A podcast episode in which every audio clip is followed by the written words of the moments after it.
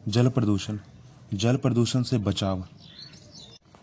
आज संपूर्ण विश्व जल प्रदूषण से ग्रसित है। वर्तमान परिप्रेक्ष्य में हालाँकि जल प्रदूषण को हमेशा के लिए समाप्त भी नहीं किया जा सकता, किंतु इस पर हम अंकुश लगा ज़रूर सकते हैं। जल प्रदूषण से बचाव के लिए सरकारी तंत्र, स्वयंसेवी संस्थाओं एवं व्यक्तिगत रूप से निम्नलिखित क्रियाकलापों को कर सकते हैं, व्यवहार को अपने जीवन में उतार सकते हैं। कुछ इस प्रकार है।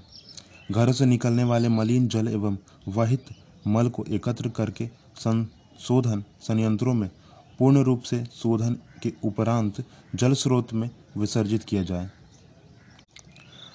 तालाब, पोखरों इत्यादि के चारों ओर दीवार बनाकर विभिन्न प्रकार की गंदगियों को रोका जाए, साथ ही साथ उनमें नहाने, कपड़े धोने आदि पर रोकथाम लगाया जाए।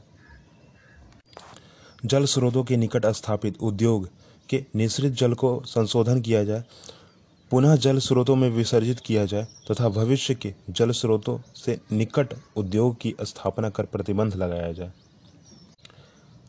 समय समय पर प्रदूषित जलों के आधार एकत्रित अनावश्यक गंदगी व कीचड़ों को बाहर निकालने जाने चाहिए। सबसे प्रमुख जनसाधारण के मध्य जल प्रदूषण के कारण दुष्प्रभावों व रोकथाम की विधियों के विषय में जागरूकता बढ़ानी होगी, क्योंकि सर्वाधिक प्रदूषण मानव द्वारा होता है। अतः मनुष्य वर्ग में इस प्रकार का संदेश प्रेषित कर कुछ हद तक जल के प्रदूषण को नियंत्रित किया जा सकता है।